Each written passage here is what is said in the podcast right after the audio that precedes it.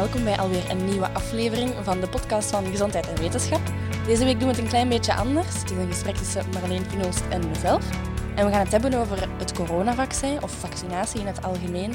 Want deze week uh, hoorden we in het nieuws dat Djokovic een antivaxer is. Ja, jammer hè. Dat zo'n bekend persoon, maar die toch veel aanhangers heeft, zich dan uit tegen uh, vaccinatie. Dat is uh, een jammere zaak.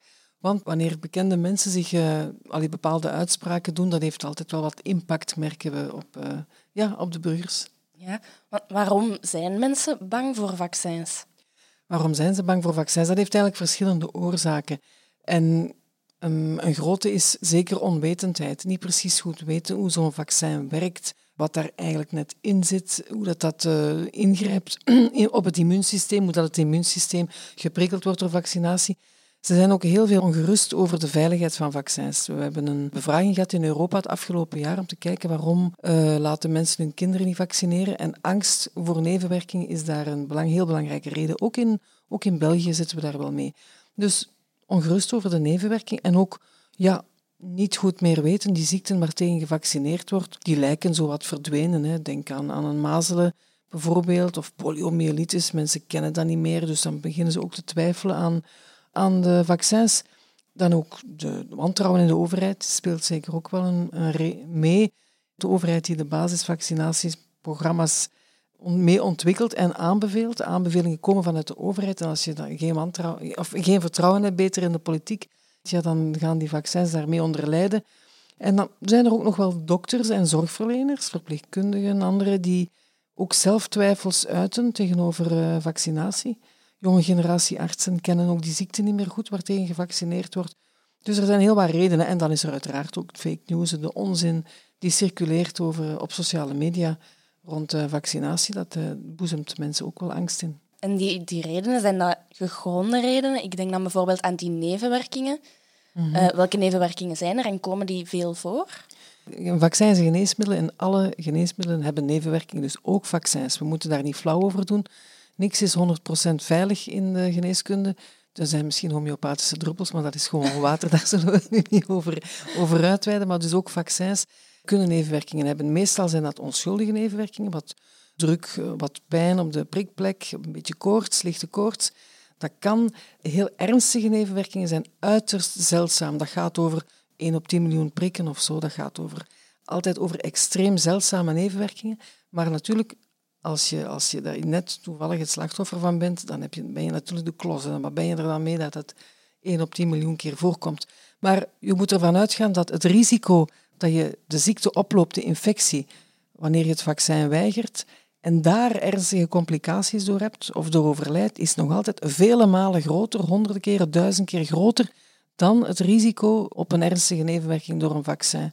Dus vaccins zijn eigenlijk bij de meest veilige geneesmiddelen die we hebben, maar er zijn natuurlijk zeer zeldzame nevenwerkingen. Okay. Ik kan misschien een voorbeeld geven, er, wat, wat al heel lang circuleert.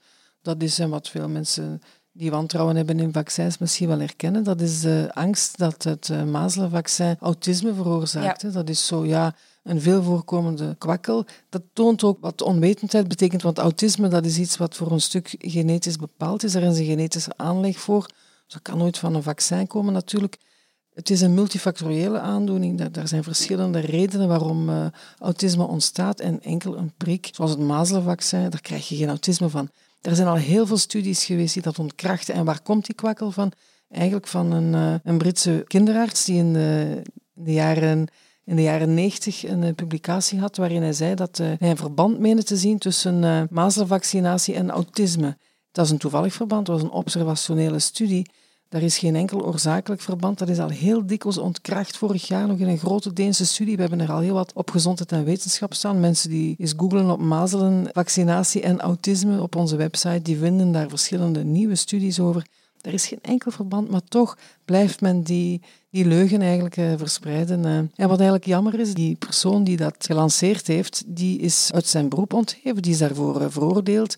Dus die kan niet meer als arts werken. Maar wat doet hij? Hij trekt de wereld rond met lezingen over nevenwerkingen van vaccinatie. Dat is inderdaad minder geloofwaardig dan hè, als je niet meer uh, als dokter mag, ja, mag maar werken. mensen weten dat niet. Hè. Mensen weten dat niet, maar hij is al lang geschorst als arts. Hij mag niet meer, hij mag niet meer werken, omwille daarvan. En die lezingen, ik kan me voorstellen dat dat ook via bijvoorbeeld sociale media verspreid wordt. Op Facebook zijn er heel veel groepen, op Instagram heel veel antivaxers die samen klitten en samen trekken.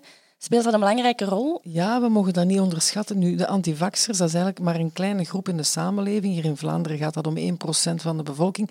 Ook elders is dat niet veel groter nu. We zijn hier eigenlijk... Hier is een antivaccinatiebeweging vrij klein en betekenisloos, maar ze maken enorm veel wind. In Nederland, in Frankrijk, Italië, Duitsland is dat iets groter, maar die mensen die uh, verstaan de kunst om heel veel... om de sociale media te bespelen.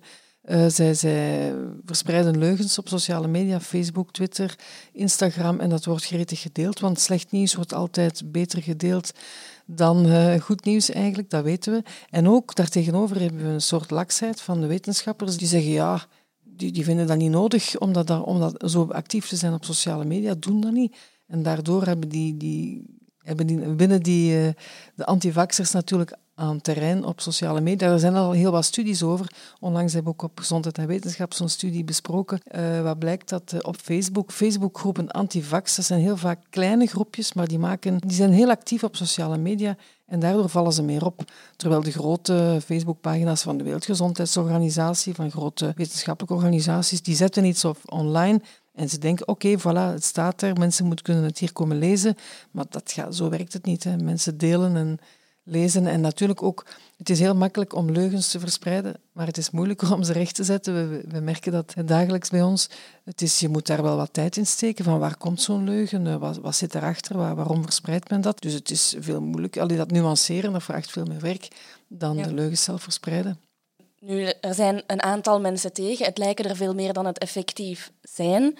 Maar we weten eigenlijk dat vaccins wel goed zijn geweest voor onze gezondheid. Wat is historisch gezien de impact geweest van vaccins? Oh, de impact van vaccinatie is echt wel groot geweest in de geschiedenis.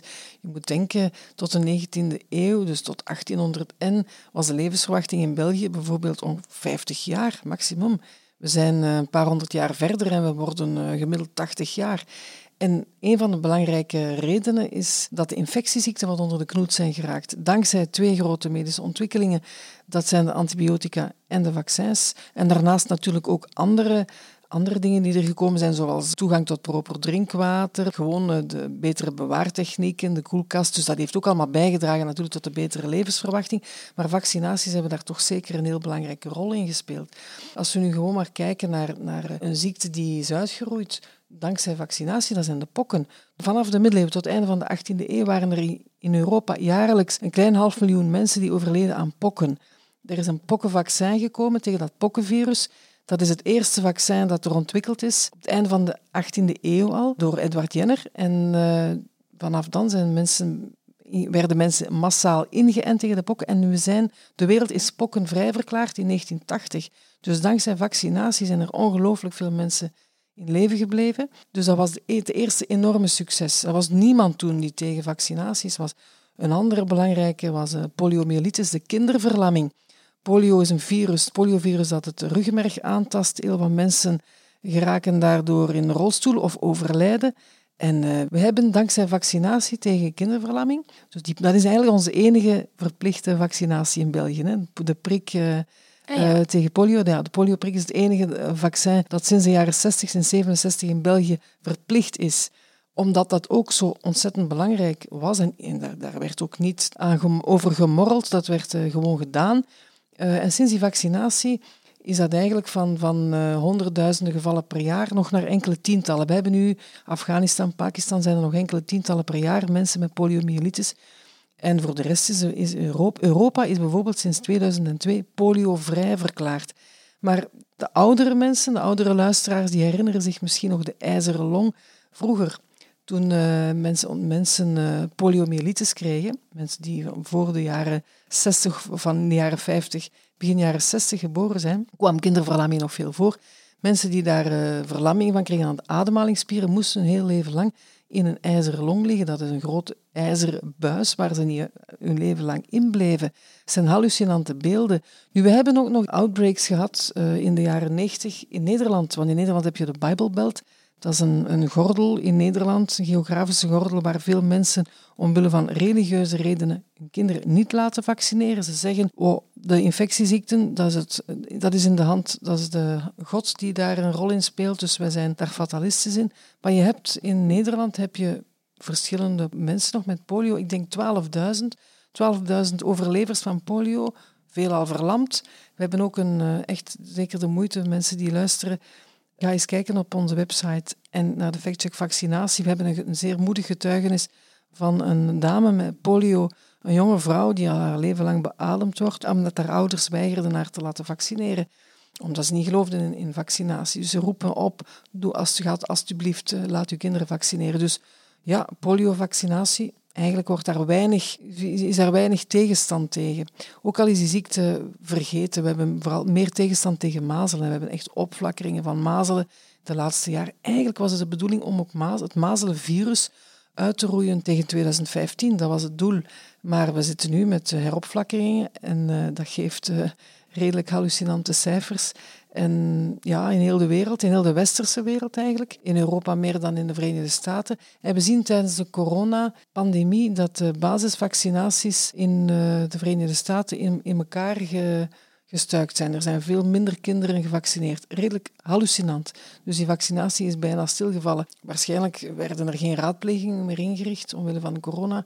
Hier in België, ik heb gecheckt bij Kind en Gezin, hier hebben ze het zeer goed gedaan. De consultaties voor kind en gezin waren begin van de pandemie tien dagen gesloten. Men heeft alles moeten reorganiseren, coronaproof maken.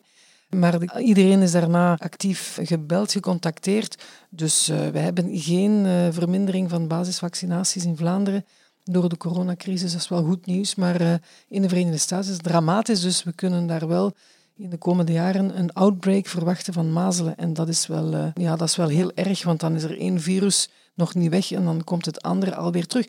En dat bewijst ook dat die virussen nog altijd, die zijn er nog altijd, behalve dat pokkenvirus, zijn al die virussen nog aanwezig in de maatschappij. Zolang we geen vaccin hebben, komen er opflakkeringen. Hè. We zien het, we gaan, daarom zijn we nu ook aan het wachten natuurlijk op een uh, coronavaccin. Ja. Als ik even uh, advocaat van de duivel mag spelen. Voor polio zijn we al sinds 2002 ja. Uh, polio vrij verklaard in Europa. Waarom moeten we ons dan nog laten vaccineren? Het is te zeggen, pokken in ehm, Pokken is... is ah, of pokken. Pokken, pokkenvaccinatie is gestopt. Hè. Mhm. Eh, polio is nog altijd sluimerend. Er zijn nog enkele tientallen in de wereld. Zolang die er zijn, wordt er gevaccineerd. Ja. Uh, sowieso. En ja, we zien in Nederland toch ook, en ook soms bij ook hier, eh, al die personen die ook dat, uh, ook al is het wettelijk verplicht, en in de meeste landen in Europa is het wettelijk verplicht, dat poliovaccin, zijn er toch die, die, daar, die dat niet willen. Maar dat kan dus toch, het kan erop vlakken. Het bestaat nog, want het, we hebben nog enkele tientallen gevallen in de wereld. Dus zolang die er zijn, wordt er gevaccineerd. Beter voorkomen dan genezen. Zeker en vast. Zeker. En er is geen behandeling voor de meeste virusinfecties. We zien dat ook bij het coronavirus. Er is geen behandeling voor. We hebben antibiotica, dat helpt tegen bacteriën. Maar tegen virussen hebben we heel weinig geneesmiddelen. Dus daarom zijn vaccins enorm belangrijk in de strijd tegen virussen. En hoe werken die dan, die vaccins? Ha, om te weten hoe een vaccin werkt, eerst zeggen hoe, hoe dat een virus uh, op ons lichaam inwerkt. Uh, dus een virus, we nemen het coronavirus, dat dringt binnen, we ademen het in en dat geeft een ontstekingsreactie. Ontstekingsreactie in dit geval in de longen. Wat gebeurt er bij onze ontstekingsreactie? De bloedvaatjes verwijden op de plek waar het virus binnengedrongen is. En de lymfevaatjes verwijden. En als dat verwijdt, dan krijgen de lymfecellen, dat zijn onze afweercellen, die krijgen een signaal, oh, daar is iets aan de gang, en die komen allemaal naar die ontstekingsplaats waar dat virus zit. Die voelen daar, ah, daar is iets, daar iets wat niet klopt, dat is iets wat hier niet thuis hoort in het lichaam. En als reactie daarop beginnen ze te differentiëren en gaan ze antistoffen produceren. En die antistoffen die gaan zich vasthechten op dat virus, op die microben, en dan zijn er weer andere cellen die aangetrokken worden door die combinatie antistof-virus. Dat zijn andere afweercellen en die gaan die combinatie antistofvirus oppeuzelen. Dus ja, dus dat, dus dat, er komt een hele cascade in gang van afweercellen die zorgen dat die virussen opgeruimd worden. En tegelijkertijd gaan ze, gaan ze helaas ook gezond weefsel oppeuzelen. Hoe komt dat? Want virussen verschuilen zich in onze cellen. Dus om die virussen te vernietigen, moet je die cellen vernietigen. Dat is de schade die we krijgen natuurlijk in de longen bijvoorbeeld bij, bij COVID-19. Dat is eigenlijk, men zegt dat het immuunsysteem, ja, het moet, het moet die virussen pakken en die virussen zitten in de longcellen, dus moet je die longcellen wel vernietigen. Hoe, hoe werkt een vaccin? Een vaccin is een, een eh, stof die gemaakt is op basis van uh, kennis van het virus dat we hebben en uh, triggert het afweersysteem. Zorgt dat ons afweersysteem antistoffen maakt tegen dat vaccin en die codes voor die antistoffen worden bijgehouden in ons lichaam. Dringt dat virus opnieuw binnen, dan zijn hebben we onmiddellijk antistoffen. Dus van het moment dat je bijvoorbeeld gevaccineerd bent tegen mazelen, dan heb je antistoffen in je lichaam of de code voor antistoffen. Krijg je een besmetting met mazelen, weet je lichaam, oh, we kennen dat. We hebben hier in onze bibliotheek een code voor die antistoffen. We maken dat, die antistoffen en je wordt niet ziek. Die, die mazelenvirussen worden meteen uitgeschakeld. Dat is, is, nogal ingewikkeld, maar om, om ongeveer te weten hoe dan een vaccin werkt, eigenlijk prikkel je je afweersysteem, zoals virussen en bacteriën dat ook doen, eh, maar zonder ziek te worden. En dat is eigenlijk de basis van een uh, vaccin. Een van de argumenten dat ik hoor van antivaxers is dat het ons DNA zou aanpassen. Is daar iets van aan? Nee, er is helemaal niks van aan. Een vaccin wijzigt niets, niets uh, aan het DNA in ons lichaam. Niks. Bacteriën en virussen ook niet. Hè. Nee, we zitten al allemaal even binnen. De eerste piek is gepasseerd, maar we beschikken voor die, die tweede of eventueel derde piek. Uh, is er een coronavaccin in de nabije toekomst? Ha, dat, dat hopen we allemaal. Allee, de meeste, veruit de meerderheid toch. We zijn op dit moment 170 coronavaccins in ontwikkeling wereldwijd. Amai. Enorm veel grote farmabedrijven zijn ermee bezig. Eigenlijk struikelen ze over elkaar om te melden dat ze een uh, doorbraak hebben. We hebben al een aantal farmabedrijven gehad in de media. Die zijn komen vertellen, ja, we zijn er vlakbij. Denk maar aan Janssen Pharmaceutica, aan Sanofi, ja. aan Pfizer. Ja, ze hebben dat allemaal, allemaal persberichten over gestuurd. Nu ja, we hebben uh, het principe voor een vaccin, dat is er al. Maar werkt het daarom? Dat is, zeker nog, dat is zeker nog niet geweten. Er zijn nog altijd een aantal obstakels. Want stel dat er een vaccin uh, gemaakt wordt dat werkt, dan moet dat ook nog op grote schaal geproduceerd worden. En vaccins produceren, dat is vrij moeilijk. Dus men is nu al fabrieken aan het bouwen in de Verenigde Staten om die coronavaccins te ontwikkelen, in de hoop dat ze dan ook echt wel er zullen zijn. Dat zijn gokken, maar men neemt die gokken toch wel. Laten we hopen dat de berekende gokken zijn. En dan moeten we nog al die, al die mensen vaccineren. En met wie ga je dan beginnen? Ik zou denken eerst oudere personen, dan misschien de mensen die in de, in de zorg werken. Uh, wie, wie gaat er eerst aanspraak maken? Hè? Er moet, ja. Men spreekt nu al wel van solidariteit, maar je moet ook die vaccins bij de armsten krijgen. En we zien dat ook veel mensen, 2 miljard mensen, geen toegang hebben tot essentiële medicijnen. Dus ik ben benieuwd wat het gaat zijn met dat coronavaccin. En natuurlijk ook de kostprijzen. Oudere vaccins zijn heel goed, worden heel goedkoop gemaakt. Maar die nieuwere, ja, zo'n vaccin dat kost in productie misschien 50 euro per stuk. Wie gaat dat betalen? Hè? Gaan de landen daarvoor opdraaien? Er zijn toch nog heel wat obstakels. We zijn er, we zijn er nog niet. Laten we hopen dat het, dat het er komt, maar niemand weet vandaag of het er überhaupt gaat komen. Als we een goed vaccin zullen hebben, ja, dan uh, kunnen we ons laten vaccineren en dan kunnen we ook uh, die COVID-19 uh, bedwingen. En zal het de wereld redden? Ik, ik, denk het niet. Er zijn nog andere problemen, klimaat en zo verder. de opwarming in Siberië, dingen die nu wat minder de media halen, maar de wereld zal het, zal het niet redden, denk ik. Nee. nee. heel erg bedankt voor uw inzichten vandaag. Graag gedaan.